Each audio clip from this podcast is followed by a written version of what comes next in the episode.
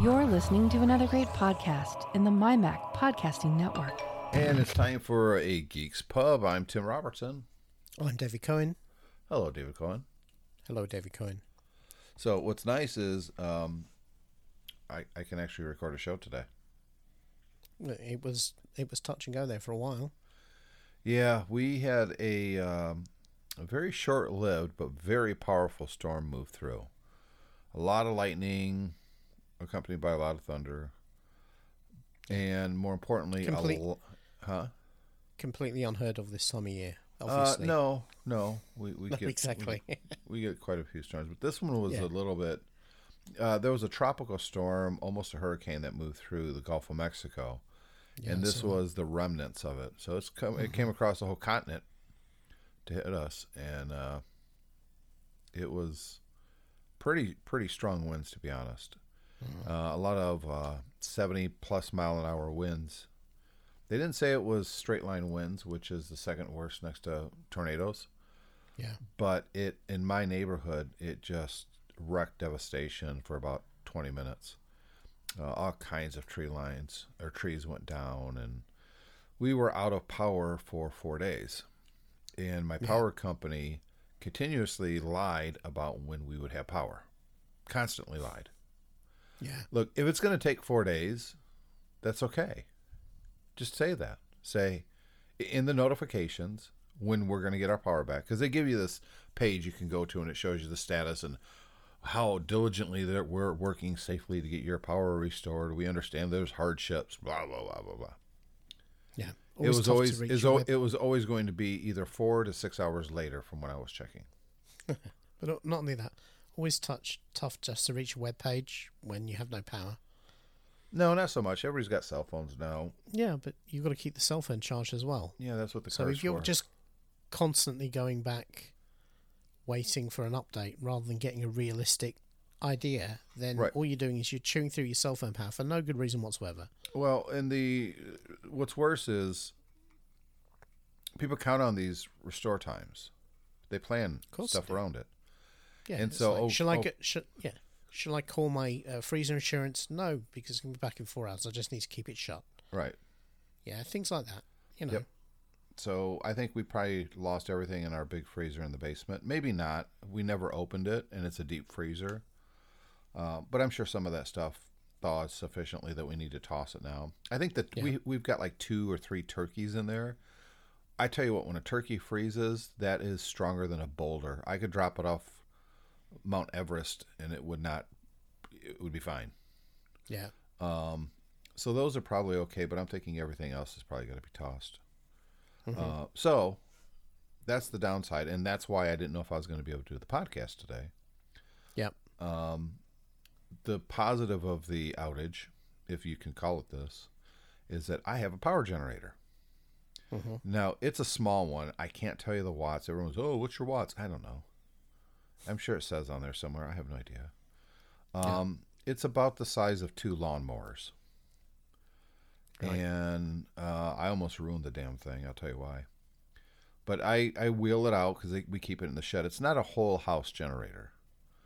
Those are for some rich folks. Us, us poor folk don't got no whole power generators. You know, they got these systems that if you lose power, it automatically kicks on and boom. Exactly. Yeah. Yeah. It's like a whole house UPS. Yes, that's not mine. Yeah. Uh, mine is oh crap. Um, I got to go out to the shed, pull out my generator, which means I got to move a lawnmower. So ugh, more work. Um, pull it out, put gas in it, start it like a pull lawnmower, and then plug extension cords into it, and then run it those into the house. yeah. But here's here's one problem. I can't shut my doors all the way if there's a great big orange power cable running into the house. Yeah. And all of our bedrooms are upstairs. Which means As they normally for three nights, it was three nights, four days. For three nights I slept on the couch because I couldn't close the damn door. Yeah. I'm not I'm not having the whole family sleep upstairs with doors wide open. I don't trust my dogs that much. Yeah. But but you po people, you you never sleep more than th- three feet away from your shotgun anyway, do you? That's true. um, so that's that's an issue, and I didn't sleep well because you know, I would nod off and then wake up a couple hours later, listen for the generator. Yep. Um, I'm still unsure how many gallons of gasoline that generator takes. But I was convinced in my own mind it's probably going to run for about four hours and I need to put more gas in it. Right. Well, it's got a little fuel gauge on top. Not one that shows empty and full and, you know, three lines all the way up, like you would expect. It's- that's it- re- really how a fuel gauge is normally expected to work. Yeah. This is just this red thing that kind of floats up and down.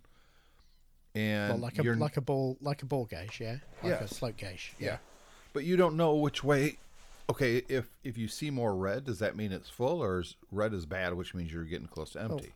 Well, presumably, see where it is when you start, and then come back a few hours later, and then you will right, see but I didn't trust it. changed. Yeah. I didn't Right. trust it. So I overflowed the gas in it. Okay. And what I mean by that is I put too much gas in it and it went through a PVC and went into the air cleaner. Because that's where you want to run your um, overflow fuel into the frickin' air filter. I don't know who designed this stupid thing. And then they did the same thing with the oil because I know these small little two cylinder oil or uh, two stroke machines, they burn up oil if they are run Yeah. constantly. Yeah. So I was keeping an eye on the oil, and uh, I put too much oil in it, and I put too much gas in it. So I had to pull the air filter off and just let it drip the extra onto the grass. That's awesome. So at that point, Julie became the official. I'm going to fill the thing up Right. because Tim's going to break the stupid thing. Don't, I don't understand. Were you not able to re- refer to the manual for this? I couldn't find it for the this? first two days, and then she did, and then she became the expert. Well, the- you know, to be fair, Yeah, I mean, no, I'm not. I'm not trying to side side against you on this one, but I kind of when you're not using the manual, and messing it up, and then she reads the manual, I, I'd say she probably is. Bros first, expert at that man. What's up with you? Bros first. Freaking traitor, man. You gotta represent David. It's not cool. Just because Yeah, she's got the knowledge doesn't mean that I'm wrong. Okay. Yeah, that's because obviously as a guy, you have that innate technical skill that you just kind of summon out of the air, Yes. um, and you don't need a manual. No. And how's that? How did that work for you? well, I got the damn thing started. She doesn't appreciate for two days. That's two days of power you provided before she got involved. Um, we only had to turn it off once, and then it fired right back up. But All right. um, so I've got this generator, and I know it's not going to run the whole house. I mean, yeah. but it's hot too. Well, at least it was the first two days. Yeah. So, I I decided I'm going to run. Uh, what what am I going to run while we're on generator? Well, the obviously the first thing is going to be the refrigerator. Yep. Now I know I talked about the freezer earlier. Well, Tim, why don't you plug that in? You could have saved all that food. A freezer that size takes a lot of power, Yep. a lot of power, and I Yeah, did. And you don't you don't know how many pow- how much power this thing gives out.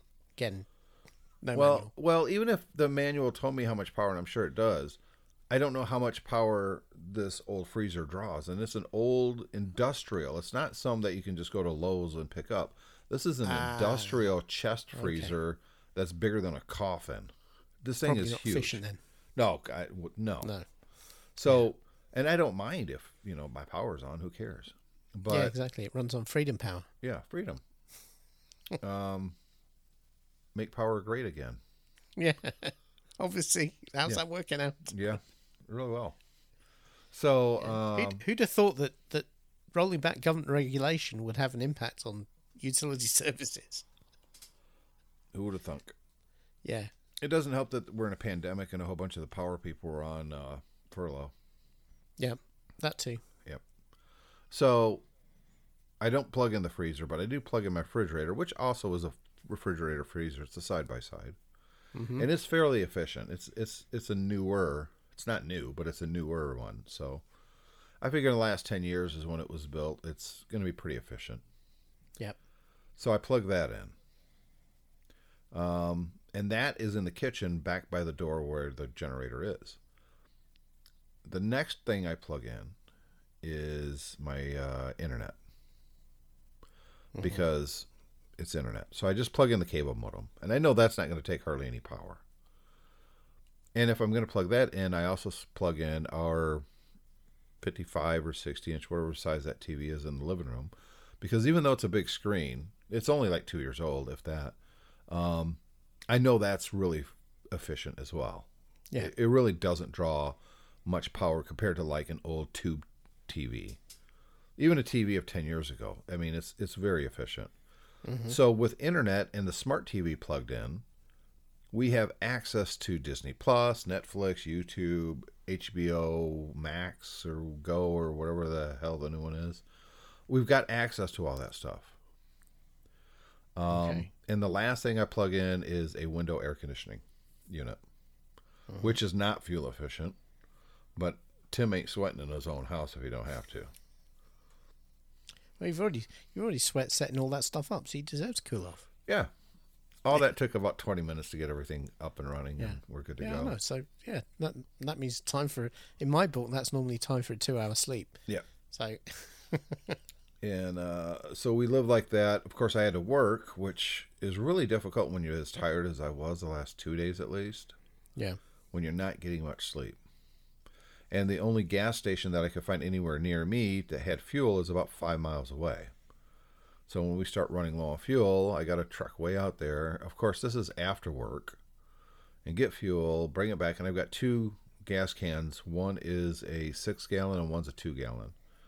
Um, by the way, six gallons of in a big fuel can, it's a plastic one, but you know what I mean. It's Yeah. really freaking awkward and heavy. yeah. Any any large volume of liquid is heavy and Mm-hmm. awkward. Yeah, So that's been my um, my last two days, and of course I was posting on Facebook a lot, and that's how you know because Leanne, your wife, and I are friends on Facebook. You That's and I right, are yeah. too, but you never do anything with your account. I don't think I've logged into my Facebook account for at least two and a half years. Yeah. So you know, and that was kind of too frequent for me. But there you go. I I, I I, had you a, know what? I'm I'm gonna I'm gonna break down some walls here. I am seriously thinking about using my Facebook account, principally for this, Yeah, to be able to talk to you and keep up, up what what's going on, and all you know the rest of MyMac team and sure. people like that because um, you know they you're kind of wearing me down. Well, Netflix is way too toxic. I mean, neither one of the sites are great companies. They're not. They're both trash. Yeah. But at the very, le- and I'll give this up to Twitter. At least they're now flagging, um, like they did with the president twice now, which made Yeah. him blow his lid, of course. Um, yeah, be interested to see whether they keep doing that because obviously uh, They will. that's going to become important going forward. Yeah, once they've done it, they're they're going to have to stick to it. Of course, Facebook wouldn't do anything like that. They they know better than there's a bite in the hand that feeds them. Well, they already said. Well, they said originally that they would uh, either remove or flag content that promotes violence, and then the president does just that against his own people. Twitter flags it, but Facebook doesn't, and catches a bunch. They lost some employees because of it. Yeah, I, I think one thing we've learned from Mark Zuckerberg's frequent appearance in Congress is that you can't believe anything the guy says. So No, the guy Um, is complete scum. yeah, and also, but also the company, you can't believe anything the company says either. Yeah, because they will say something that sounds right, but then they will, through some technicality or just plain ignoring it, or we're too busy or something, just not action it. So Right. yeah, Yeah, it's uh. So I don't. I have no love affair of Facebook at all. Yeah. But I use it because I like the stuff that it provides. yeah, You know, I I got a a, a perverse kick out of the thought that well, how, how many miles away are you? You think? uh, I can tell you. Yeah, Uh, probably about four thousand. I'd say. Um, that. that's my guess. Yeah, that that, that would be my initial. Um, it, it's more difficult for me because I kind of know where Florida is, and I I know where Michigan is, but um, we, we Uh, kind of know the shape. We know the shape of the states. We learn the shape of the states over here, Yeah. um, but actually figuring out where things are related to us is is a bit more um, Oh, bit more difficult. Same thing here. I mean, Yeah, um, except learning anything about England in school. Why why would we do that? Um, it's just yeah. Distance Like, from you're Battle lucky if you've Creek. heard of Europe, really. Yes. Battle Creek from Manchester to Battle Creek is 3,692 miles. So we were right in the I'm ballpark. that. Yeah. Yep.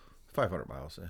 Well, no biggie. Um, so that's how far away we are. I got a perverse pleasure of thinking about David Cohen 3,500 miles away, wondering if I had power or not. That my power outage was affecting someone in Manchester, England, Yeah. Yeah. That's right. was I like that. But Uh, in fact, it, has been way. quite quite the topic of conversation here the last couple of days. is Because Leanne keeps asking me. She said, uh, you know, last night we were going to bed. She said, "So you're doing the show tomorrow?" So I said, "Oh, he's going to text me, but he's hoping it's going to be back up." Um, and I said, you know, I've talked about maybe he could just dial in using his phone, and I could record everything from my end. And I don't know whether he want to do that and all of this. And then first thing this morning, oh, she said, "So you're doing the show then?" So it's yeah, it's been before I it's been a texted topic you. of concern.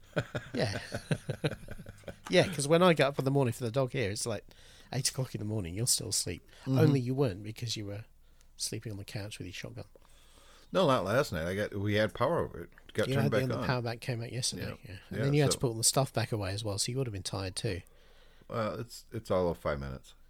So, having been through this experience, and I know this is not the first time you've had to do this, Mm-hmm. do you not think that perhaps now is the time to maybe drill a hole through a wall and grommet some cables through? No, because And- they're um the the cables that I would have to plug in is just electrical cables, but Yeah. they're you know those things are not that reliable because all these cables are made in China now, and even though they're rated high, eventually they're going to go bad. Right. Now- so, but even then, you could you could drill a hole. You could put a duct in. You could put caps on the end. So Yeah, I could do For a start, you solve that problem, uh, and then you could set up somewhere outside, and then you can figure out how much fuel you've got, and maybe buy a larger tank that's that goes in the back of the truck and is easy to move around. Maybe get a dolly, uh, and then just so that the next time this happens, the whole thing is a lot less inconvenient for you. Well, I, carrying the fuel isn't a big deal. Um, Well, you, you, so so here's something I don't understand. Right, there's some, and you're not the first person to do this, and I've done this myself. Is you spend 20 minutes complaining about all these things you have to do. When somebody says, "Well, you could improve that, you could improve that," you go, "Oh, it's not a big deal." Well, but getting a dolly and, and a fuel thing that would be more work than me just picking it up and carrying it. Okay, the cable thing through the house sounds to me like Yeah, that's a I pain mean, in I the ass. you know, maybe you could even put. I obviously you haven't got no, enough power to power the entire house, but maybe you could actually have something wired into your breaker box that will let you plug it in and then use the electrical outlets in the home. Probably that wouldn't be a bad Yeah. idea. Um, yeah, and just selectively turn off the ones I don't want power to. Yeah, exactly. But I don't think you can legally do that uh, with a portable generator. You could, and that's the whole point of a whole house generator. Yeah, But a portable generator, I don't think they would allow you that. Yeah, I'm sure that would be against some kind of a code to to tap in that way. okay. Because remember, it's one, it's both ways electricity. So once I tap into that, the other side of that cable is going to be live. So mm-hmm. once power is restored, I'm probably going to blow the generator through the, you know, the neighborhood. It's going to Okay. up six blocks away because I just hit it with Yeah. 220 volts of electricity at, you know, a But thousand amps. what, yeah, what I would say is you always know you're going to need power in the kitchen because you're Yeah. always going to power the fridge. Yep. So it seems to me it would be sensible to find some way to get a line safely into the kitchen from the generator without having to have the doors open. And then from there, you could then run cables to wherever you wanted inside the house. Yeah, it's not a bad idea. What I would like to do is get a whole house generator, but what I'd like to do is have a different house. So you got to remember this house. I know England has a lot more history than we do here, Yeah, no, it's an old house. but though. how how old is your house? Oh, for uh, coming up on six years now. Wow, that's a pretty old house. The, last one was um, the last the house we moved from was built in 1901. It's one of the reasons we moved from it was because it was it needed work doing to it. You know, and the electricals and that were Do you know how old? Do you want to know how old my house is? Uh, yeah, I'm sure you're going to tell me. Well, how old do you think my house is? Uh, I would have said uh, maybe 1920s, something like that. Mm-hmm. So if it was Yeah. 1920s, it would be what 100 years old. Yeah. Yeah, my house is 130 years old. Well, there you go. My house was built in 1890. Did they have electricity back then? No, No, no air No. conditioning, No. portable generators. well maybe that. No, no wonder the electricity in the in the neighborhood went out. It's that old. Well, the problem with the power going out is is the infrastructure in the United States is stupid. At least here, we get power outages all the time because of Yeah. weather, and it's not the weather that causes. The weather hits a tree limb, and the tree limb breaks, and it pulls on a wire.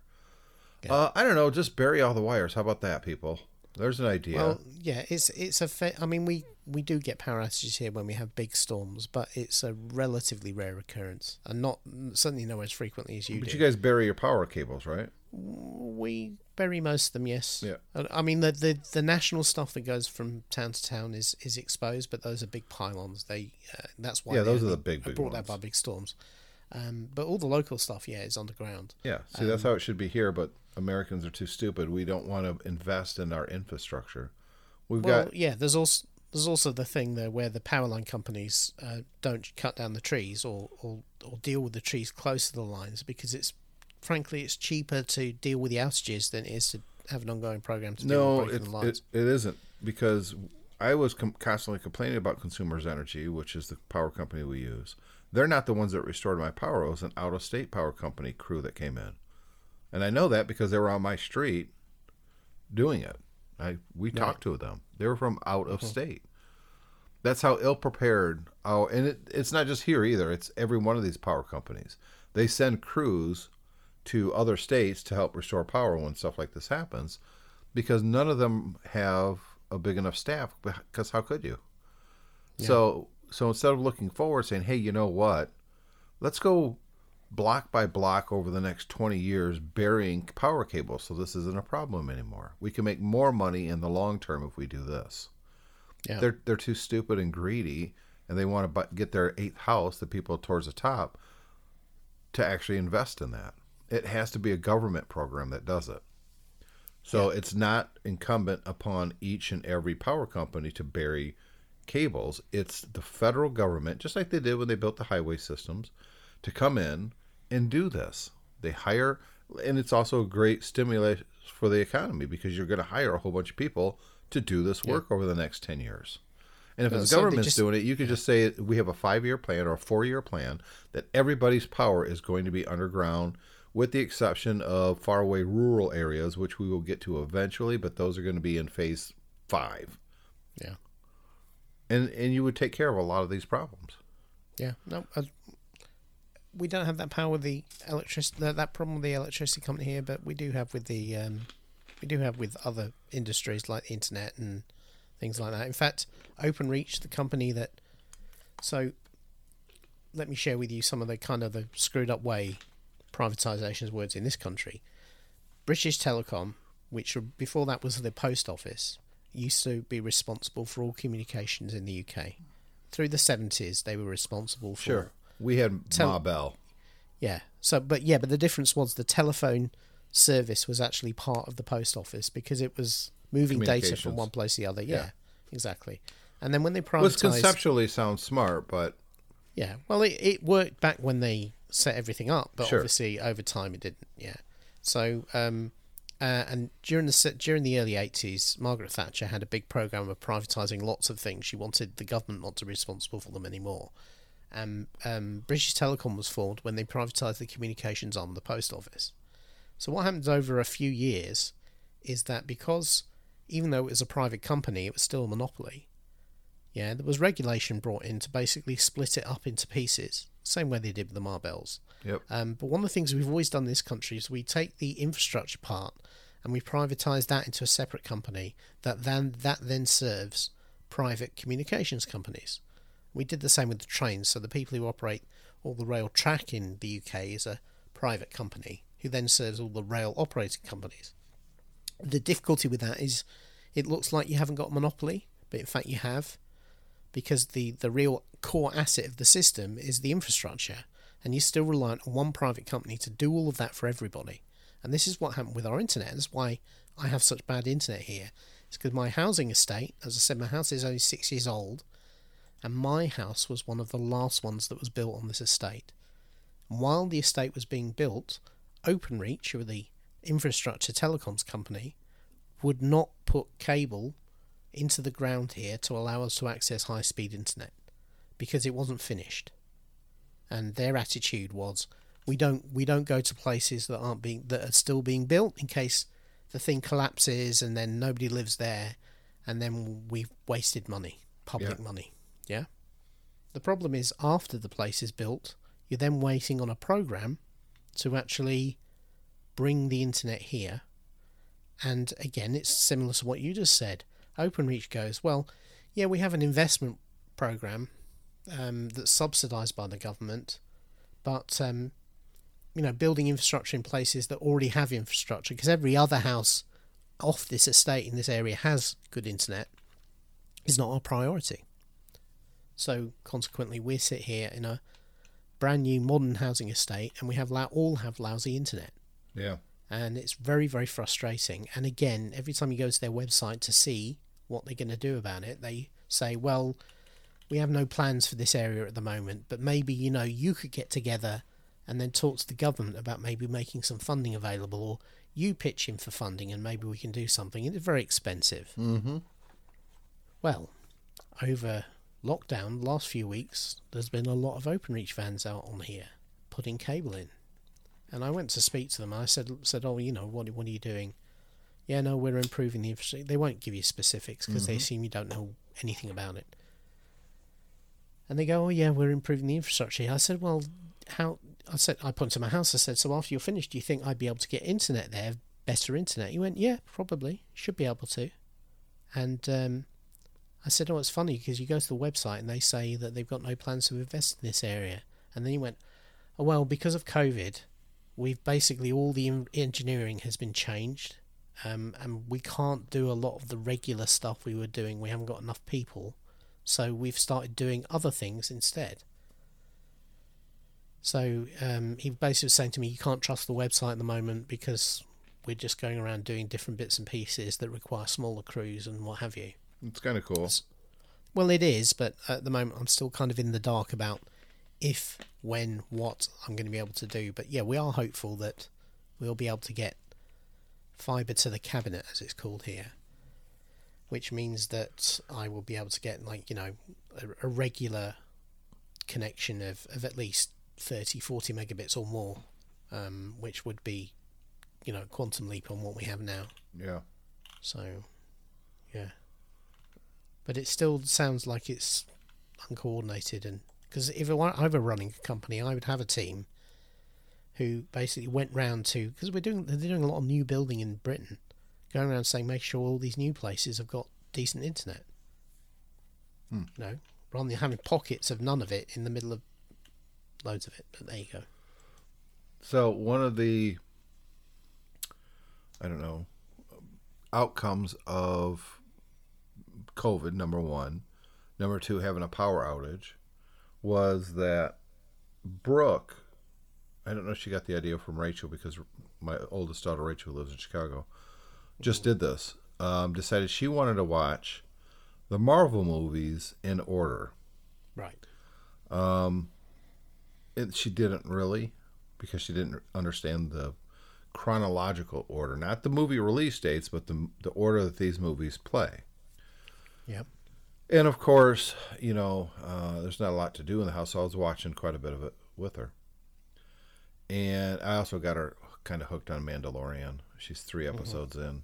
Yeah. cole and i watched them together but brooke couldn't be bothered at the time. And now that power has been restored i don't know if she's going to go back to watching these marvel movies or not. And I we've talked about it on Tech Fan, we've talked about it here in uh, Geeks Pub, but there's an achievement that Marvel Studios did with these movies, and I'm not talking about all Marvel movies. I'm not talking about the X Men or or the Tobey Maguire Spider Mans. I'm talking about the MCU, the Marvel Cinematic Universe. Yep. That I don't know if we'll ever see matched in the history of movies again. I, I don't know because some of it was serendipity, right place, right time. Some of it was getting the right creators. um, who were passionate about it. That was a big part of it. And some of it was the reception it got um, by the audiences, by us. Yep. But it all came about that they wanted to do, they wanted to do something, start making movies. They weren't thinking Marvel Cinematic Universe when they first started. That's a misnomer. And people say, look, they had a 10 year plan. No, they didn't. Uh, they, they probably had a, at one point, a seven year plan when they saw what was happening and the reception they were getting and how much money they were making. And now Disney owns them. But there was no overreaching plan to begin with on these movies. But the directors and the creators and the producers back then were smart enough to, to kind of give you a little bit of a hope that maybe something like this could happen. Yep. Of course, she started with Winter Soldier, and or I'm sorry, she started with uh, the first Avenger, Captain America, which place, takes place in World War II and ends in modern times. Yeah. And uh, Brooke said this is her favorite Marvel movie, Mm-hmm. which kind of surprised me to be honest. She also said she doesn't like Brie Larson, by the way, but whatever. All right. Um, okay. Well, whatever. she and she was smart enough to know that she had to watch Captain Marvel after Captain America because it takes place in her in her mind also way back in the past, which was Yeah. 89 and then 95. Which ugh that wasn't way back way back in the past, kid. But I guess I guess it was. We're just old, David. This is true. So she's watching um, Captain America, and I point out, oh, that's Agent Smith too. She says, "Who's Agent Smith?" I said, "You know, from The Matrix." Well, Brooke had never watched The Matrix, Yeah. so of course I made her watch The Matrix, mm-hmm. and she loved it. By the way, she was like, "So the so the whole world was basically in inside of the computer." Yep. Well, until they until they pull him out, and then that's the real Yeah. world. And she goes, "I think I'd rather live in the computer." Yeah, That's that's kind of the point. That's why Cypher does what he does in the movie. He doesn't want to. I don't want to remember nothing. exactly. Nothing. Yeah. I mean that that is probably the logically the only uh, certainly in the first match the only real flaw in it is that most people are going to go oh, well yeah the real one sucks Yeah, this sucks. yeah who, ca- Well, who cares we- if we they're sucking to sucking eat- power out of my head Yeah, we got to eat goop all the time. I don't think so. I, I'm going to Yeah. go back in. Um, we all like to think we would be Neo, but we're not. So I'd I'd want to get back plug, plug me back in. Screw this. exactly yeah yeah just Um, you know if you can just leave enough that I can maybe every time I go to the ATM I can kind of wiggle my fingers and I get a million dollars rather than ten dollars that'd be great that's all, that's all I need Yeah, that's all I need. Um, one issue that I always had with it, the computers explained in the movie that you know we, we gave you utopia, a paradise, and that didn't work out very well. You, you you rejected it, which okay. The human condition is full of strife, and you have to have strife. So they made their utopia the late twentieth century. That's Yep. that's the time. Yep. Except, here's my question: People are born in the Matrix. They they they're they're a baby. A family gets this baby. Well, that baby's going to grow up. So eventually, time is going to continue as well.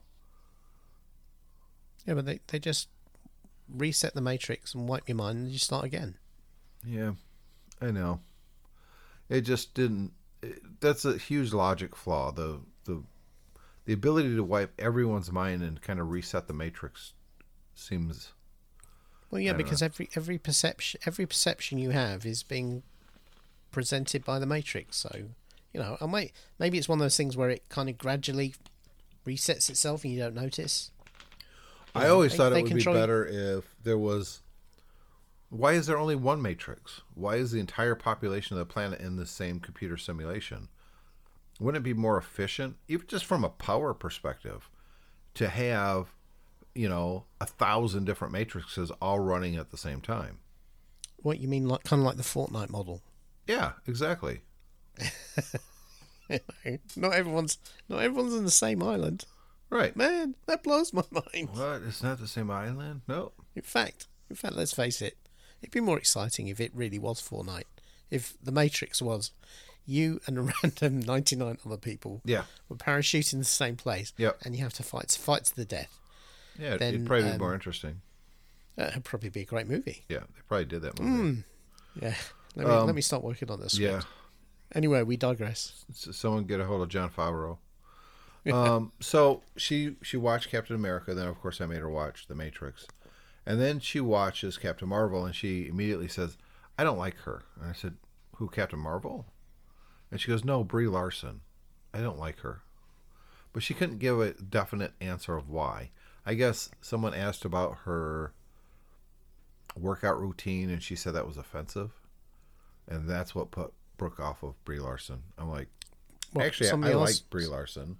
I Somebody asked Brie Larson, the actress, how Yes. she worked out for Captain Marvel, Yeah. and she she was offended. Yeah, there's a video of it. I- I don't understand that because she always, I, as far as I'm aware, she always used to post on Instagram about her, Workouts. her you know, workouts and that sort of Yeah. thing. I thought that was one of her things. yeah, I know because well, she used to show her guns in those videos. I remember May, seeing maybe, photos and uh, stuff. well, maybe, you know, she like these people are human. Maybe she's just having a bad day. Well, that's what I told her. It's exactly what I said. Yeah. Well, she was having a bad day that day, or you don't know the two questions that this person asked leading up to this. That was, you know, calling into question Yeah. her weight or something, or you know, how good do you think you really looked in that costume? Yeah, or what? Yeah, what do you wear when you're working out? And, Yeah.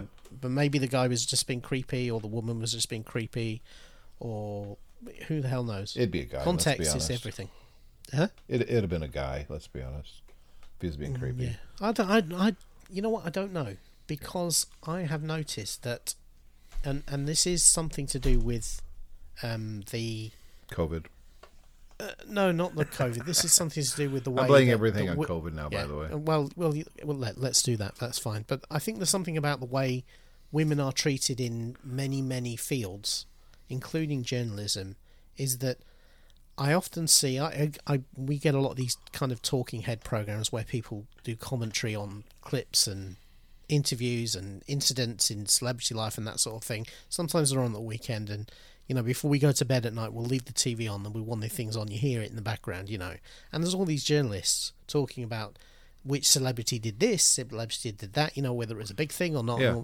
And I've noticed that the cruelest, meanest people on those talking head programs, when they're when they're criticizing these celebrities, is the women, and and it and it's almost like women celebrity ju- uh, journalists are like all the mean girls. You Could know? be.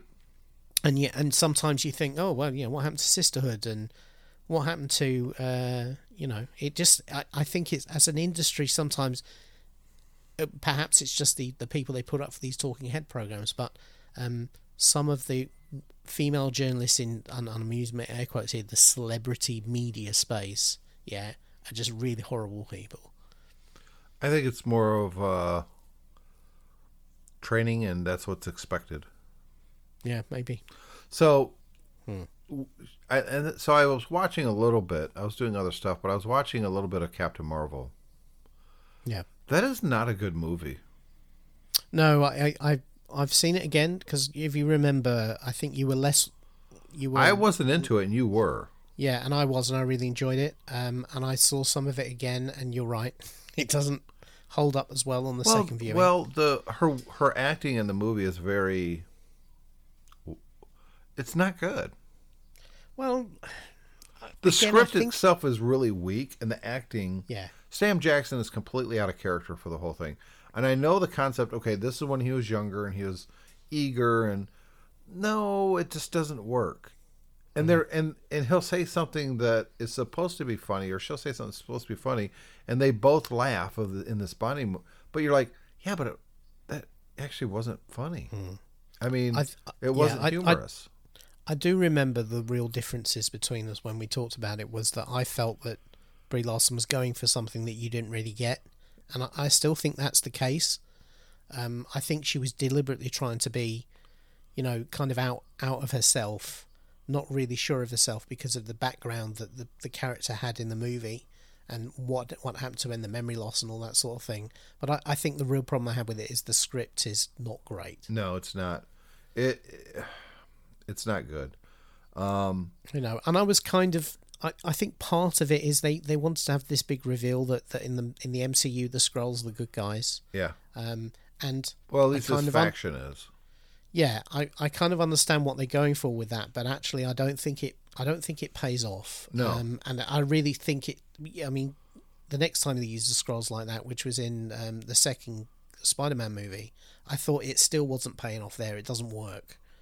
Um, you know, they're meant to be. Uh, Well, the whole point of the Skrulls is they're meant to be, you know, sinister, and um, they've got this terrifying ability of being able to replace anybody, and you don't know. And they have this huge agenda, and um, they're really kind of clever.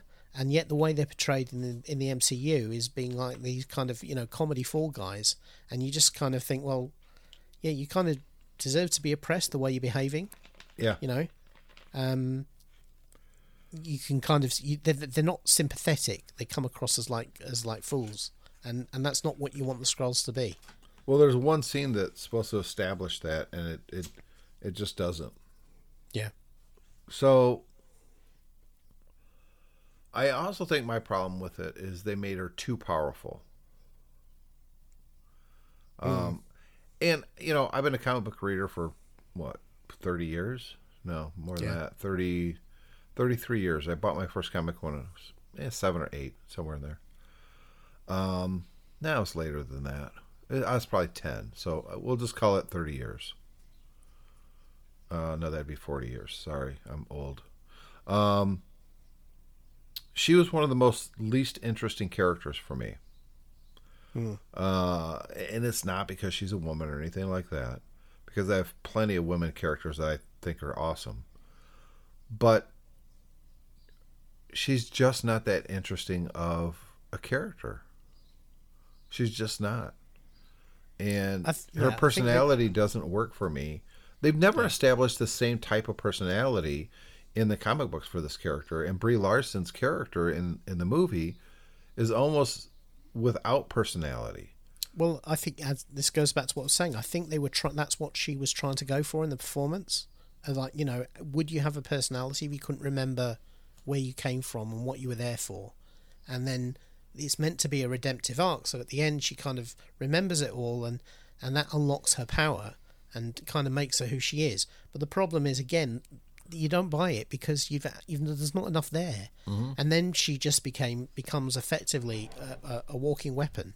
All right. and then you see her in the Avengers movie, and um, she's just like a weapon. She just comes and she does her thing, and then she goes away again, and then in the end she comes back and she does her thing. Right. And there's no motivation behind it. Whereas, and part of it is because the way the character was very quickly brought in at the end of the phase. Exactly. to, it was trying know, to which- shoehorn it in and it didn't work. Exactly. Yeah. Yep. And and of course the diff- that's the difference. You know when when you see Captain America, you know wielding Thor's hammer and finally saying Avengers Assemble, that moment works because you've had all that build up to it. Yep. And also you've seen what Captain America as a character has been through, and you don't have that with Brie Larson because and Captain Marvel because she had one movie. Yep. And it was an origin movie, which the origin movies often don't do very well at defining the person as a character. Well, and I, not often. The two that I think did the very best with origin stories are both Captain America and Iron Man. Yeah. Which brings us to Iron Man. Um, man, that movie was was released in 2008, but it actually takes place in 2010 in, in the cinematic universe. It is a brill. It's almost a perfect movie. Yeah. Yeah, I I, mean- completely agree. there's there's just no flaws in this movie at all that I can find. And I was trying to find some flaws. And it's got action. It's got actual character development. And and probably some of the best character development in any superhero movie because the person he is at the beginning of the movie and who he is at the end are two totally different people. And here's the thing, they don't even keep him in that at that level Yeah. that character throughout the entire Marvel universe changes after the events of the Avengers. They immediately release um, Iron Man three, Yeah. and he's suffering from PTSD because of the events of the Avengers. Mm-hmm. that he flew a nuclear bomb to the other side of the galaxy through a wormhole and it exploded, but aliens invaded Earth, and he is suffering so much from this mentally. You know, Yeah. he's having And- breakdowns. and and it sets up pretty much the entire arc of that phase because the whole business about um, kind of trying to protect the planet becomes his his raison his raison d'etre. He becomes less interested in being Iron Man and more about building more stuff to protect the planet. Right, he And becomes where a- Ultron comes from. Well, even Winter Soldier, Yeah, and and, and because that's the fall of Shield. So Tony kind Yeah. of steps into that role in Age of Iron, Ultron. He wants to build a shield around the whole planet, yeah, and it's the Ultron I- initiative. And then he becomes kind of a dick in that. He kind He- of he- does. yeah. And Well, then he- in he- Captain he- he America: Civil War, he- he- he's hundred percent on the government side now. Yeah, well, it, it, it his his art kind of shows how you can fundamentally change who you are and yet still make the same mistakes. It's very clever. Yeah. Because basically, he becomes again the guy he was at the beginning of Iron Man. Only No. to a certain extent. Yeah, no, no. I, I, he, he, the difference is he's he's capable of seeing it in himself. Yeah. But the, but the difference is he for a while he becomes that guy again, the guy who, um, you know, I'm the smartest in the room. Yeah. My ideas are always the best ideas. You know, I'm I've got control of everything. Um, nobody's other ideas uh, are as are as useful as mine.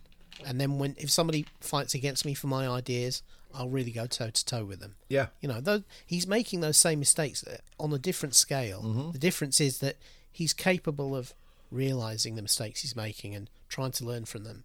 And You then know, and ultimately, the whole thing, all the way out to the to the, the last Avengers movie, is all about him redeeming himself uh, and becoming far more willing to uh, take the responsibility for his mistakes himself. Well, in the first Avengers movie, there's a very, and I think a lot of people overlook this. There's a scene where Captain America basically calls him out, says, "You're not, you're not the guy that's going to fall on the grenade Yeah, to save everyone else. That's not you." And Tony says, "I'd prefer to." Or he's, he's not going to take the right. something, and Tony's like, Yeah, "Well, I prefer to snip the wire," and you know, that's right. Yeah, and, and he shows he- is he isn't the guy that's going to sacrifice himself. He has a self a sense of self importance and narcissism that he still has to overcome. And I think what really gets him over the hump is Peter Parker. When he goes and gets Peter Parker during Captain America: Civil War, and they and they create this son figure for him, father son type kind of dynamic, but but not really. It is, but it isn't. He is the spiritual successor of Tony Stark. He's a very smart kid. He's broke. Iron Man's going to take him under his wing, and he does. And you see more of that in Spider-Man: Homecoming when Peter Parker kind of screws things up a little bit on the ferry, and Iron Man has to come save the day, and they have this Yeah. big argument. Um, for for Robert Downey Jr. and Marvel to recognize the the long term story arc of Tony Stark in this series, to bring him into Civil War, to be kind of one of the the bad guys until the very end in a way. Yep. There's this huge disagreement, uh, and then to bring him into Spider Man as well. Man, this doesn't happen in the movies. It Yeah. just doesn't happen because his paychecks were fat in these movies. He was making bank, and yet he still did it. And and his performance is brilliant. Every time you see Stone, Tony Stark on the screen, he does steal. When Robert Downey Jr. is in a, in a scene, he steals everybody else's thunder. He's that good. Yeah. Mm-hmm. Well, and I think I think this is. I mean, go back to the original Iron Man when they did that. First of all, Iron Man wasn't a big character. Everyone's going, "What Iron Man?"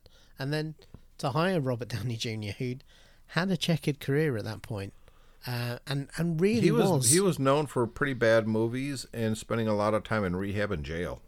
Exactly. Yeah, he he really was kind of a risk, and yet they kind of moved past that and um, produced, as you said, one of the best best movies of the series in the first one, and and I think that really did create the right environment for the series. One thing that kind of struck me, I watched um, Artemis Fowl yesterday, which is the new kind of young. It's it's meant to be like a like yeah. a kids I've seen type I've seen thing. Yeah, yeah. you've It's- seen it. Yeah, a, okay. No, I haven't seen the movie yet. All right, but the, well, the books are huge. Yes. the books were kind of Harry Potter before Harry Potter came out. Not to the same extent, but they were that among young kids. You know, they were kind of a pretty big deal. it's taken them a long time to get a movie, and um, you look at the this movie on paper, directed by Kenneth Branagh, full of Kenneth Branagh people, Judi Dench. There's plenty of other um, kind of well-known English actors in this movie.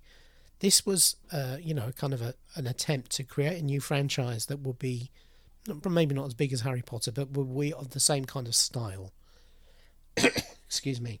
And you would have thought, you know, Kenneth Branagh's got Artemis Fowl is about a, a a child genius who knows of the existence of magical worlds like fairies and that sort of thing, and basically he exploits them for his own ends. He's almost like a when he starts a criminal mastermind. He ends the book series a, more of an anti-hero, but nevertheless, you know, he's he's not motivated by any kind of good sentiments really. Um, and you'd have thought you put Kenneth Branagh and all these great um, talents together into a, a well-funded movie to be able to bring this world to life, and it should be a slam dunk. And, and Kenneth Branagh did one the first Thor movie. He knows how to do that style of world building. He knows the fantasy realm. You know, you'd have thought this this movie will be really good, and it's not. It's absolutely terrible. It it looks It's terrible from terrible. the uh, Josh Gad. I like him, kinda. yeah. He- You know what? he- Here's the funny thing. Josh so Gad bad. is actually one of the better things in this movie. Uh, It looks terrible. It is. It is terrible. We watched it. It's terrible. It's one of those typical kind of you know, well, let's go through the motions type things, but we don't really understand the source material. Um, they've changed too much of it. They made, um, they gave Artemis Fowl a kind kind of great big daddy complex, which was there in the book to an extent, but not this way. They made him like a you know like a silly kid instead of a criminal mastermind.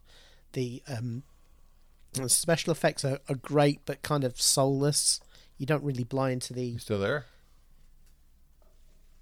I think Nope. we lost David. We lost Tim there. Well, let's see if I can uh, bring him back.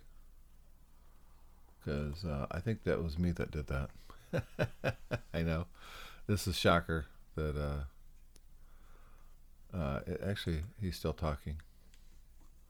Yep, that was me. Lost you there. Yeah, that was me.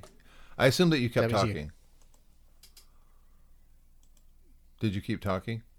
I did keep talking, but then I said, "Oh, Tim's gone." Yeah. I, I kind of heard the blip out. So, So, so I for shall- a second there, when we put the show together, we're going to leave that in there because Oh. you probably hear you and me both talking at the same time, going, "Oh, okay, I'll leave it me. there. yeah, we'll leave it. We'll leave it in, so they get to hear our screw Here we up are. in all of its Yeah, glory." exactly. So, getting back to where what, what I was talking about, it kind of ruined me mid-flow. But yeah, this this movie just really wasn't good and didn't understand the material at all. And there's absolutely no chance they will do another one of these films. Um, and you, you Well, you of look at say that, but I, I uh, will it I know, it's- because it's got pretty it's got pretty bad reviews and, and they've not generated bank from it because no one else will run it in the in the movie theaters. So I would be surprised if it comes out if they come out with a sequel. But I anyhow, wouldn't because if it, if people started watching it on what's it Disney, right? yeah, Yeah, Disney Plus. Yeah. yeah. I think people will We'll see. continue to watch it. But the point I'm trying to make is that you can bring everything together that you think will work and it just won't work. And Uh, really, and they're what kids' books, though, right? The Artemis Fowl series. they are, but they're they're pretty good kids' books. Yeah, and the material is certainly strong enough to make a good movie, and yet they changed too much. They didn't understand too much. There was too much spectacle, not enough character, bad performances. Um, I'm uh, apparently there's a whole load of uh, the typical thing of there was stuff in the trailer that's been cut from the movie, which suggests studio interference as well. Um, but I think ultimately, and, I, and because it was Kenneth Branagh directing it, I really wanted to consider it against, say, Thor or, or the other Marvel movies. Th- This is this is kind of what where things go wrong. You can see this. You also saw this with the most recent Star Wars movies. If you if you lack a strong moral direction, kind of overlooking all of this, kind of guiding it the right way, then you end up with these horrible, messy movies that are very unsatisfying. and um, I think you do need if you're going to do this kind of world world building style, which everyone's trying to do nowadays. You do need to have somebody at the top who kind of has a vision for it and pushes it in the right direction, and make sure they they don't become these terrible movies by committee, which is what we're seeing, and that's really what the MCU has mostly managed to avoid. And I think that's why those movies stack up far better, even the ones that are 12 years old, than some of this modern stuff. Um, I think you're probably right, to be honest, because there. If you don't have, see, here's here's what made the MCU great. It all starts. I'm not going to say it ends, but it all starts with one guy who understood the source material, um, really understood what the movie should be, was not scared at all of costumes and the comic bookiness of it. Uh, and that's Jon Favreau. And Yep. for those who don't know who he is, he's also the head guy at The Mandalorian. Mm-hmm. He also did uh, Jungle King and um, Lion King, or Jungle Yeah, King. Jungle Book and Jungle Lion Book King, and Lion yeah. King. Yep, I combined those two. I went Jungle King because that's a video game. Yeah. Um, which is a video game that I really sucked at. I don't know if you remember playing that when you had to swing across the vines and then you jump in the water and Yeah. there's alligators and I never got past alligators. I always sucked at that game. um, he, but to me, he, I remember him from Rudy, the the uh, uh, Sean Austin, Aston Austin uh, movie where he's a he wants to play for Notre Dame, and uh, it's well, it's probably in my top two or three sports movies of all time. Um, it's just he he's a really good creator and he understands what should be done. He, his instincts are second to none. And you Yeah. can see that in Iron Man. You can see it in Mandalorian. Everything the guy touches, not everything, but most of the things he touches are just really good stuff. He really does know what he's doing. yeah. And if and he is the reason that the Marvel Cinematic Universe is what it is. He he. I, I mean he he pulled off some. Did he direct Iron Man two? I can't remember. as well. Um, I don't remember. no, I'm gonna say um, no, no. I don't think he did. Um, but I, th- I know he was I a mean, consulting also- guy on there because he still played Happy in there. Remember, he was teams up with Yeah, the Black that's right. Widow. Yeah, still and- Happy Hogan. Yeah. Yeah. Um, yeah. He, you know, I mean, he he's. Uh, I'm just just looking at this thing. I, I thought he directed another um, Marvel movie. Uh, no, he didn't. He's just been executive producer on, on many of them. Uh, basically, anyone which he appears in, he's an executive producer. I think. Yeah, but, I But, do you think know- he did have a lot of say. Now, Kevin Feige Yeah, is the man now. Yeah, but I, I think that um, that's kind of what I was getting onto is that I think Kevin Feige's genius is that he's capable of selecting people who can grok the material and, and kind of deliver what he's looking for.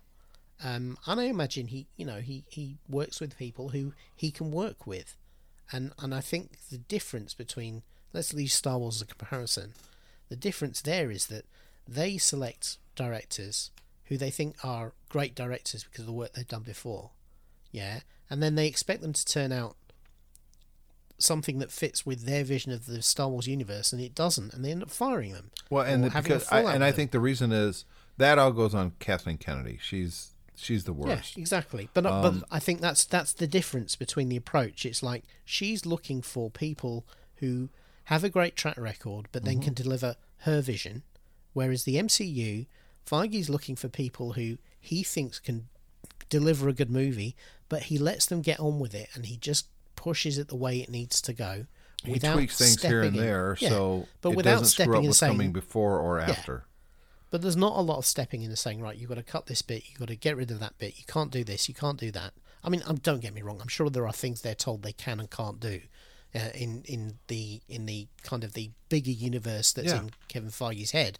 But you know, I don't I don't think he what he would do is is he would take. Yeah, I don't get the impression with these movies. There's been an awful lot of taking material that's already been shot and going, this doesn't work. We're going to change it. We're going to re-edit it. We're going to do something else. We're going to cut this out, cut that out. This kind of messing with the movies it's, that I- was talking about when I talked about movies by committee. And Well, I, I think it depends at, on the at the committee, Star Wars though. movies. because Yeah. the Star Wars movies is, is those committees aren't Star Wars fans. They're No. corporate fans. They they're trying to make money. Whereas I think the way that Marvel's been set up, I think their committees are fans of their own properties. They understand it better than the corporate overlords at Disney ever will. And Disney's smart enough to let them do what they want because it's successful. But it's successful because of that passion. And it's little things that happen that I don't know if a lot of people catch, but enough people do. And here's a prime example. She's watching uh, Civil War, or I'm sorry, uh, Winter Soldier. And I told her, I said, mm-hmm. this is more of a spy movie than anything. Yeah. Um, when he meets Sam Wilson, the Falcon, and he meets him working out, jogging, yeah. and Sam Wilson's jogging. That's who they're concentrating on. And you hear a voice go, on your left. And Steve Rogers goes running by. He does it two more times. And you can see the frustration on Sam Wilson's face. And then he comes up at the, the last lap and he's like, Don't don't you say it. Don't you and he does it. And then they introduce each other and he, he's like, I'm Steve Rogers. And He's like, Yeah, I kind of figured that out Um, they immediately create a friendship in one scene that you completely buy. Yeah. Cap is Cap is kind of lost. Sam kind of gets it. Um, they just create an instant bond. It's humorous. It's fun, and you get it. And they call back to that movie. Now it helps that it's the Russo brothers that did both. In the very last Avengers movie, well, that's been released so far, where Captain America's there and he, his shield is busted and he's all bloodied.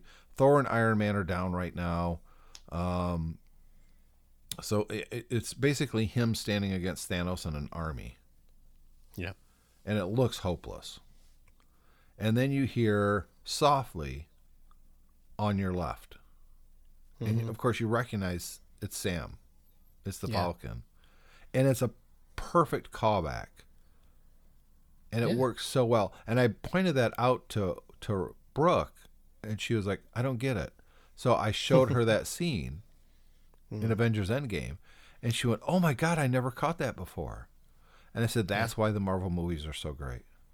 There's little things like that that the creators of these movies put in there to build up this sense of continuity. These are the same guy. This is the same guy you saw when he met jogging. and I think that's a that's an important point because I, I read something um, the other day about this uh, where where people were talking about uh, this, the article was talking about um, remakes, which of course nowadays are known as reboots. they said the Hollywood industry was so scared of the word remake that they invented a whole new word for it, which is reboot, but it's still a remake, you know. Sure. Uh, and um, they kind of talked about uh, the, the effectively the, the the article was pitched. I forget where I saw it now, um, but the article was pitched on you know when the first Jurassic World came out. Yeah, it was it was a great reboot because you took something that kind of worked from the original movie. But, but they kind of redid it in a new setting, a new style, Yep. new types of characters and everything, and it really worked. Yeah, but they said the problem was they then went on with that and they kind of did far too much of it, and the second movie was a mess. And a lot of these reboots are the same. Um, and they they use this great um, they use this great kind of metaphor that I, that I thought really worked. It's like nostalgia is like sugar, yeah. If you have a little bit of it, you know, it really amps you up. It makes you really excited. But if you binge on it, it's so sickly sweet it makes you feel sick. Yeah. And, and they said nostalgia is like that. That you've got to do it right and subtly, and less is more. Rather than, and I've talked about this before about the, you know, the, even in the Mandalorian where they were in exactly the same seat where Han was, where he shot Greedo, and I, to me, that was too much. It was like, you know, no, don't do that, don't go to Tatooine, and do exactly that.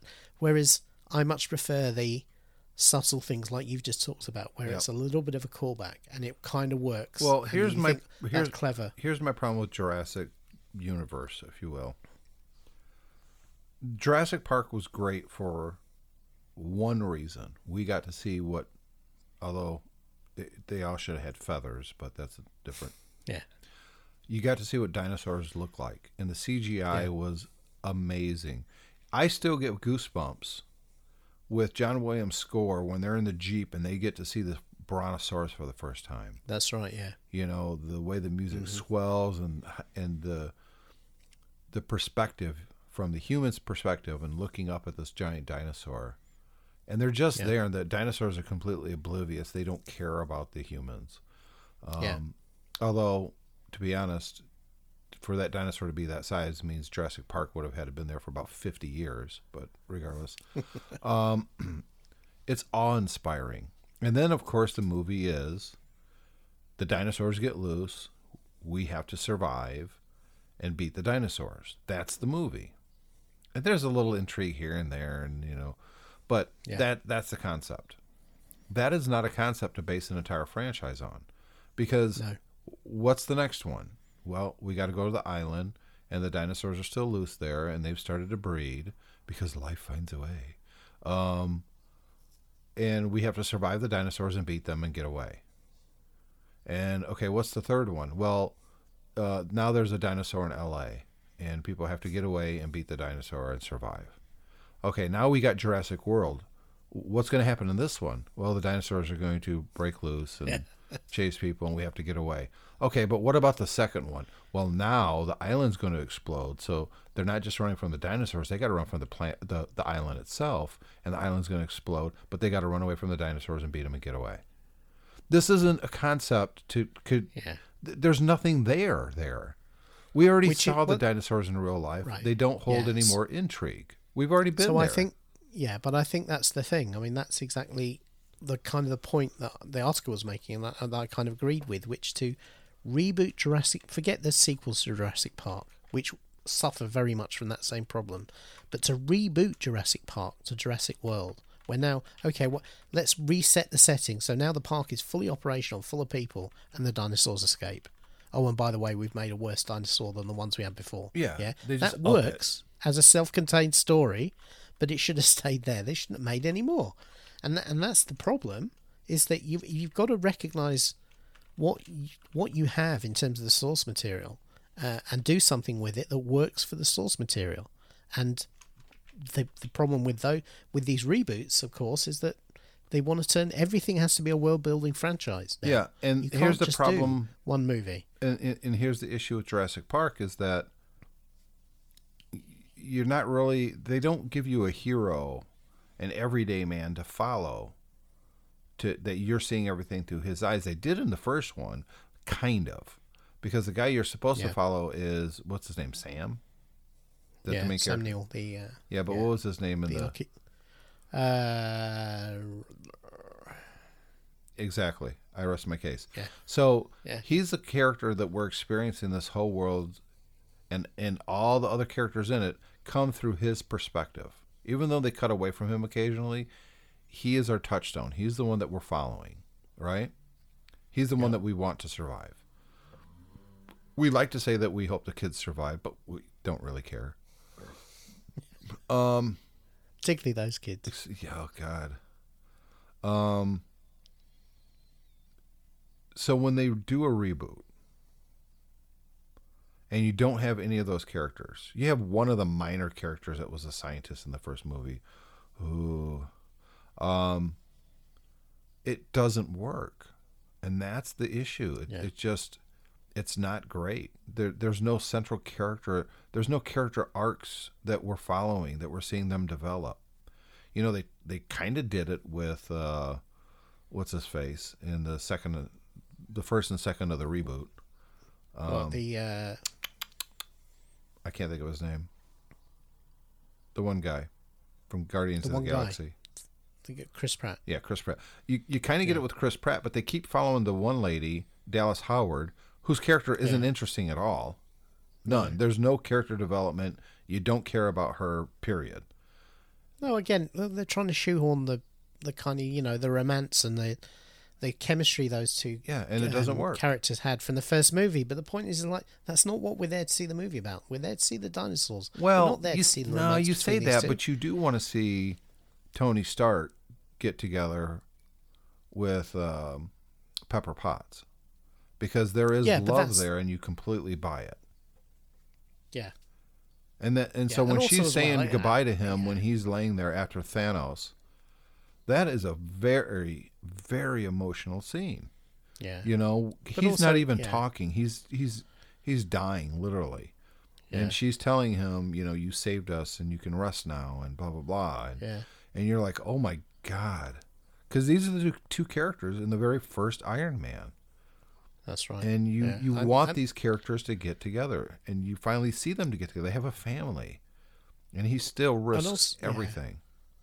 also I hate they on the Jurassic Park movies, the, the uh, Jurassic World movies. They did that thing where you know by the end of, of the first movie, you know the characters are going to get together, Yeah. and then he comes to the reboot, the, the second one, And they're I'm not like, together. Oh yeah, they already had a relationship and split up. Yeah. you know, and I hate, and by the end of it, you know they're going to be back together. And I hate that. It's Oh, such because we, as an audience, we want to see them trope. get together in the first movie, and here comes the second movie, and they've already been together and they broke up. So you've reset that relationship. So we get no It's payoff like- for hoping they're going to get together in the first movie. it's so dumb. It's so bad. dumb. it's so bad, and I don't understand why they don't understand that this isn't Yeah. working. They keep trying to hype this up like it's a big deal, and I guess it is because they make money. But it's, you know, if you want to do it right, Disney, all you got to do is look at your own property. If you want to see Jurassic Park for the next ten years do well, if you want to see Star Wars in the movies do well, not just financially, but critically acclaimed, all the fanboys, instead of each one of the movies coming out making less and less and less money than the last one, all you have to do is see what Marvel did.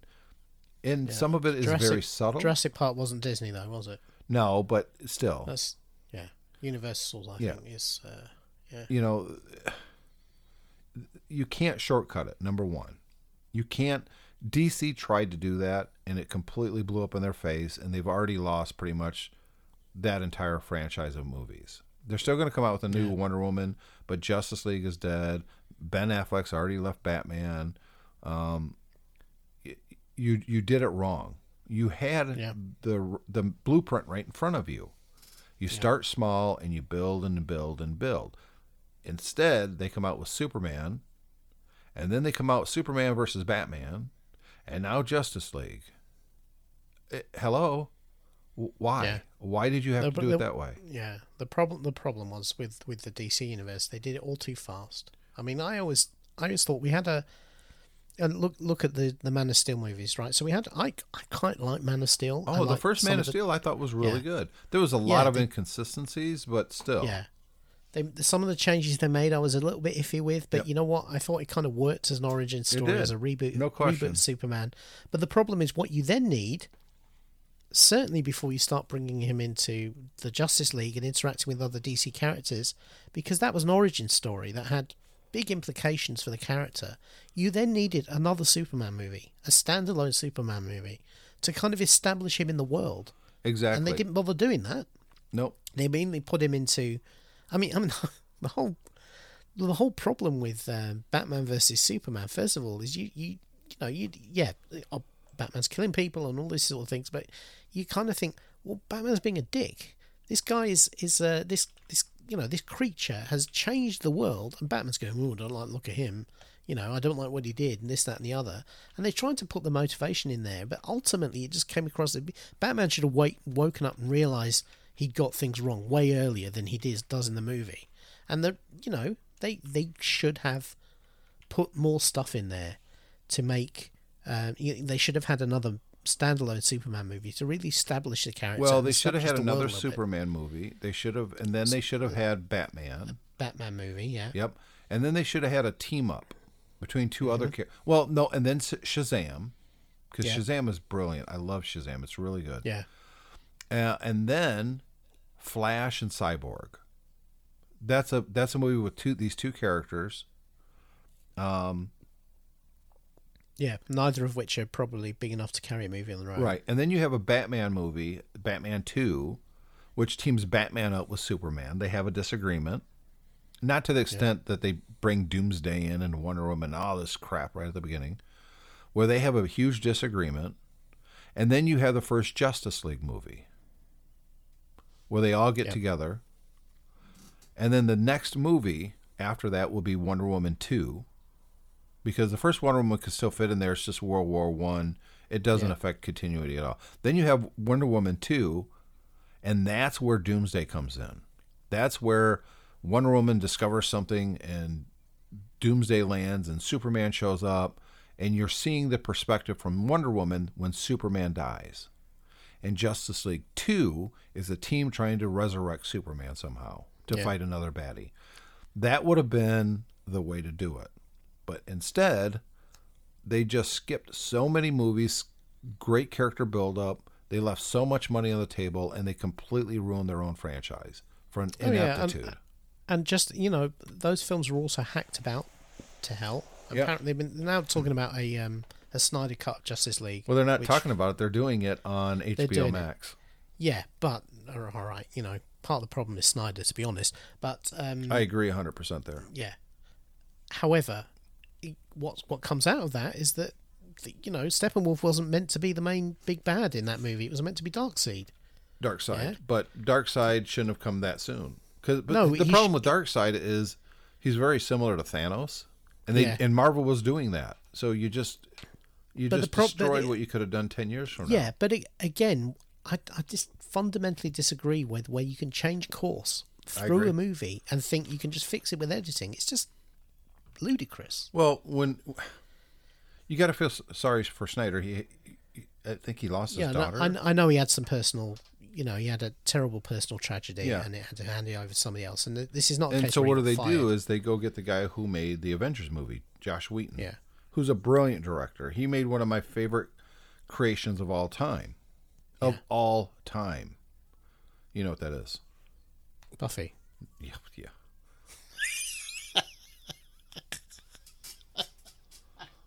That's exactly what it was. Uh, he made Firefly. and you Firefly know it's true. is so you good. love Buffy. Yeah, I know. It- I, it's I so good. Yeah, I agree with you. Firefly is, is, is amazing, and the movie was great as well. Oh, I know, and it doesn't get Uh, enough yeah. credit. It's No, it's yeah. how everything else is getting rebooted, and no one's thrown billions of dollars at him. It's Fox, so I get it. Well, yeah, uh, but that's now Marvel, isn't it? Uh, well, yeah, yeah, it is. It's, it's all under the Disney banner, isn't it? Yeah. so does that um, mean that they own the rights to look, Firefly? I'd imagine I'd, you wouldn't want to hand that over to somebody else, and I imagine Whedon may have still a few too many scars over Firefly to, to go back there. oh, you he know, said and- that he the- would do it if it's done right.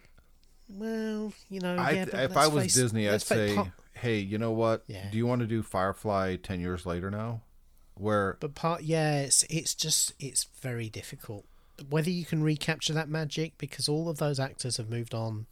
They become different people doing different things. Well- whether you could actually pull that off would be, you know, it'd be look, put it this way: it'd be he'd love to do it, but it'd be very high risk, and not everything he does turns to gold. You know, because No. what will happen to Age of Ultron? Um, you know, it had Age of That- Ultron had its moments. I know we started talking about um, Marvel. Yeah. Um, that movie did have its moments, though. Oh, don't get me wrong. I still quite like Age of Ultron, but um, I understand that he he really struggled with it, and uh, it was it that was, was a the movie that made him say that he didn't want to do any more Marvel movies. Yeah, I think Yeah. I think the Russo brothers took it in a way that um and you know they they even said after the last um, Marvel movie that they're kind of done with that now. Yeah, They're even coming back and saying, "Well, we might not be done. We, we might be interested in doing some more I, stuff." I I think I think the problem he, he encountered with Age of Ultron is that he'd he'd already made probably one of the best team up superhero movies of all time. Captain and America: how do you Civil War. that? Yeah, Yeah. no, I'm talking about um, Whedon. He'd made the Avengers. Oh, yeah. Yeah, and and how do you top that? And he was asked to do it again. That's another really movie I think that that's Yeah. that's almost a perfect movie. Yes. Avengers is the cul- culmination culmination of what came before. We knew who Tony Stark was. We saw Thor. We knew Captain America. We knew Black Widow. Here's a new character, Hawkeye, who, by the way, his performance in that movie is very underrated.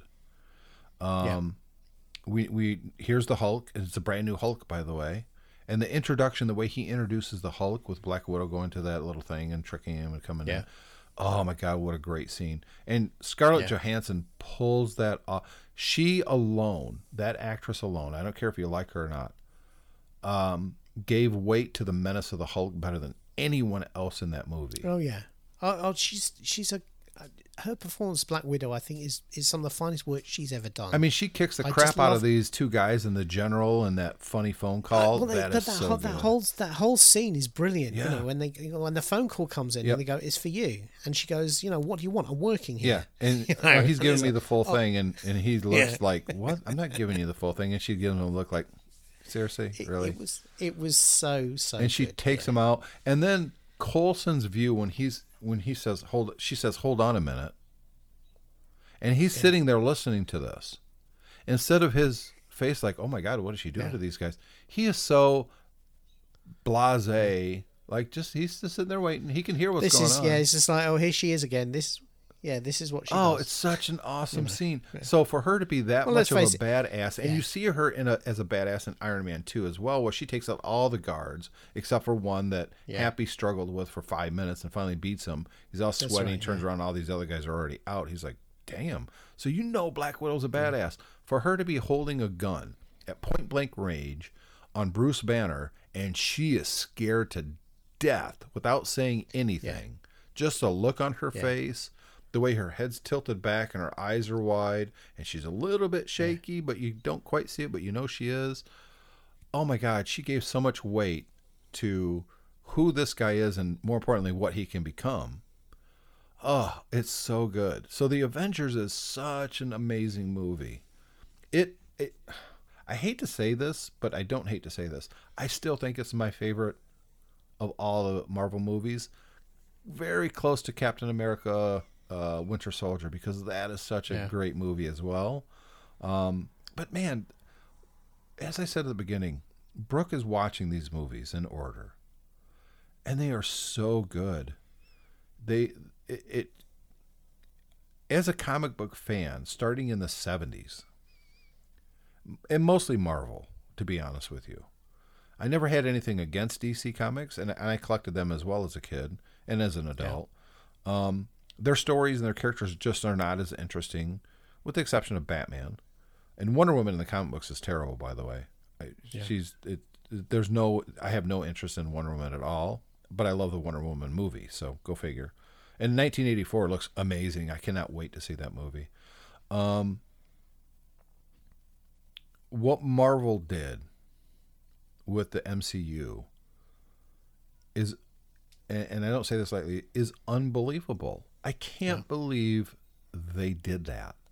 How does that happen in today's corporate culture, David? How does a, a franchise grow organically the way it did with keeping the cast of characters together the way they did? There's only one really big uh, recast, and that was War Machine. yeah. You know, other than that, and I'm kind of glad they did it because I like this actor a lot better than I like the other Yeah. Don Cheadle is much better as War Machine Way- than, uh, than Terrence Howard. yeah, Yeah, Terrence. I never liked Terrence Howard. He plays a much better bad guy. He just does. Um, how did they pull this off? I I still don't know how they did it. I really don't. It is. It should go down as one of the greatest achievements in cinematic history. It really should, and I know it has financially because it's made more money than any other franchise in the history of the planet. Uh, and I don't, and I don't see it stopping. That's the thing. They've got this whole yeah. new phase coming in Yeah. with new characters. I think that the Disney Plus series is only going to add to it. Uh, the WandaVision thing looks, from just the small clips I've seen, looks amazing. It looks amazing. It looks completely bonkers, but it is completely amazing. But it Yeah. looks amazing. And then Yeah. I cannot wait to see Winter Soldier and the Falcon together. Yeah. because the Falcon is now Captain America and that whole progression. I can't wait to see that because the dynamic between those two characters, they they only had a few scenes together, really. Yeah. You know, in uh, Captain America: Civil War, you know, when they're both webbed to the floor because Spider-Man That's gets the best yeah. of him, and he says, you know, blah blah blah, and I hate you, you know, or when he's back there, one's who is it? It's um, when he's when they're in the car yeah, watching him And say like, goodbye to. Could you scoot your seat yeah. forward? No. you know, they. I, I love these two characters. It's Yeah. it's the odd couple. Think about that. They're going to do the odd couple in the Marvel universe. and again, again, what they've done in in terms of what they it says something about the material that they've managed to rope these actors in for these long commitment contracts where they've got to do multiple movies. And don't get me wrong, everyone likes money, but um, you know, um, from a from a, a an actor's career perspective, it must be a daunting prospect to be signing up for these multiple movies and yet and then, coming back and doing them again and again and again. Yeah. Because you yeah, everyone's worried about being typecast. You know, everyone's worried about But it hasn't happened to seen a- anybody in the Marvel Cinematic Universe that I've seen. yeah. I mean, look what Chris Hemsworth was worth was an unknown actor when he took Thor. Yeah. Look at him now. I, I know, yeah. Don't get me wrong, And- but and not everything he does, the, Men in at- Black at is the terrible. beginning, that's a risk, and Yep. not only that, some some actors don't like to be tied down. No. to say I've got to keep come back and keep doing these big popcorn movies. I want to do different things. Some some actors are, are very concerned about not being pigeonholed as a super super a- action hero guy. Well, that's what an Sean Connery's problem was. That's why he Yeah. didn't do so many movies that he was offered. But not only that, but uh, they've they've they've got it to the point where these actors are also going, yeah, I'll do a TV show. Yeah. You know, which it's which so is a, even more of a grind Yeah. than a than a movie. Wasn't Sean Connery? Uh, I could be wrong, but I, I, I think I don't think I am. I think the Matrix, the original pitch was going to be Sean Connery was going to be um, Morpheus, Yeah. and Will Smith was going to be Neo. Um, I've not heard of Sean Connery. I'm pretty sure that I've heard that Will Smith was in for Neo. Yeah, I think Will Smith would have done Neo very well. It would have been a totally different movie, but I I totally want to see Will Smith in that character. Yeah. No, it's going to be Val Kilmer that was going to be. Oh, was it? Morpheus. Yeah, that one worked as well. Um, but uh, could you imagine Sean Connery in that role? He's got the gravitas that that role needed, way more than. Yeah. I think that would have been great. I would have Yeah, loved to see that. know, I- part of the part of the beauty of, um, of uh, what's his name, the guy who plays Morpheus, Uh, Laurence Fishburne. Laurence Fishburne, is the way he commits to that role. Oh, yeah. in a, in a way which is was needed because again, it's a kind of a, you know, it's a kind of a crazy. Yeah, but the dynamic role. between Fishburne and uh, uh, what's his face, uh, Keanu Reeves, Keanu, Keanu Reeves, yeah, is brilliant. yeah. They they But- on screen together they are greater than each other. In fact, you can see that in John Wick when he comes in on John Wick Part Two. I, it, it's great. Yeah, but but that's what I mean. He, I think he committed to the role, despite the craziness of the role, in a way that maybe Sean Connery wouldn't have done. Oh, I totally agree. I'm just saying Yeah. if Sean Connery would have done what Fishburne did, I think it would have been brilliant. Not everybody can play that role. Neither can anybody play Neo. Yeah. Um, So according to uh, according to um, Wikipedia, uh-huh. Uh, despite widespread rumors, Sean Connery was offered the role of the architect in the sequels, not that of Morpheus. Okay, I knew he was tied in somehow. That that probably would have worked too. The big Uh, baddie apparently would have been cool. First, yeah, first choice for uh, for Neo um, after Will Smith was um, Johnny Depp. Yeah, that. Well, Johnny Depp's a really goddamn good actor. He is, uh, you know, and he's, but he's he is, and yet he isn't, because I think the problem is over the years he's developed this kind of this quirky shtick that now comes out in everything he does. No, I, I disagree. I would I would have agreed with that when you think of his big movies, but he just did that one where he played Bulger as you know the mob assassin, and yeah, it's totally different. He loses himself in that role. He's a really good actor. I don't. I've not seen that one. Oh, it's really good. Yeah, it's. I was not expecting it. Maybe maybe it's just the stuff I've seen. We watched um, the Lone Ranger recently, and he was doing Captain Jack in a in an Indian. He was. The funny thing is, I watched that recently too.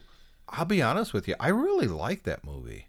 I, I enjoyed it too. It was. I mean, it was. It got. it's kind of it a insensitive and and whitewashing having him play Tonto. Yeah. Um, Yeah. It works, but uh, just just get an African American actor, yeah. guys. And the final final third was just it was just too much. Yeah, I mean I know what they were going for, but it was just too much. But uh, Mm-hmm. Up to but that point, though, enjoyed it's it, really actually. good. Yeah, yeah. Um. Mm-hmm. So, anyways, we should probably wrap up. We're at an hour and a half. But we had a lot to say. We did So absolutely, who cares? and they even get to hear Yeah. us screw up. We're not ending it out. Um. No. we'd love to get to get feedback from you guys. Uh, I'm going to create a brand new uh, email address for this show. So if you want to get a hold of us, simply um, send an email to the show at geekspub.com. I got I got to remember to create that account now Okay. because I'm really bad about that. Uh, I'm going to sign into the host right now and, and actually do it because if I don't, I'm going to forget. You're gonna forget. Yeah. So Okay. send us feedback. We really want to hear Yeah. your opinion on everything we talked about today. Anything else that you want to talk about, um, let us know. The show at geekspub.com. Of course, you can find us on Twitter. You can find us on Facebook. Actually, you can't find us on Facebook. We don't have a Facebook page for this yet. Mm, something else today. Yeah, eventually. Well, if you're getting back on Facebook, I'll let you do it. Okay. And uh, we'll see you guys in two weeks. And of course, next week we will be back with another Tech Fan. See you then. See you then. All right, so I screwed that up, guys. It's the show at geekspubpodcast.com. I, I and I and I think all this time I've been saying go to geekspub.com. It's not. It's geekspubpodcast.com. Sorry for the confusion.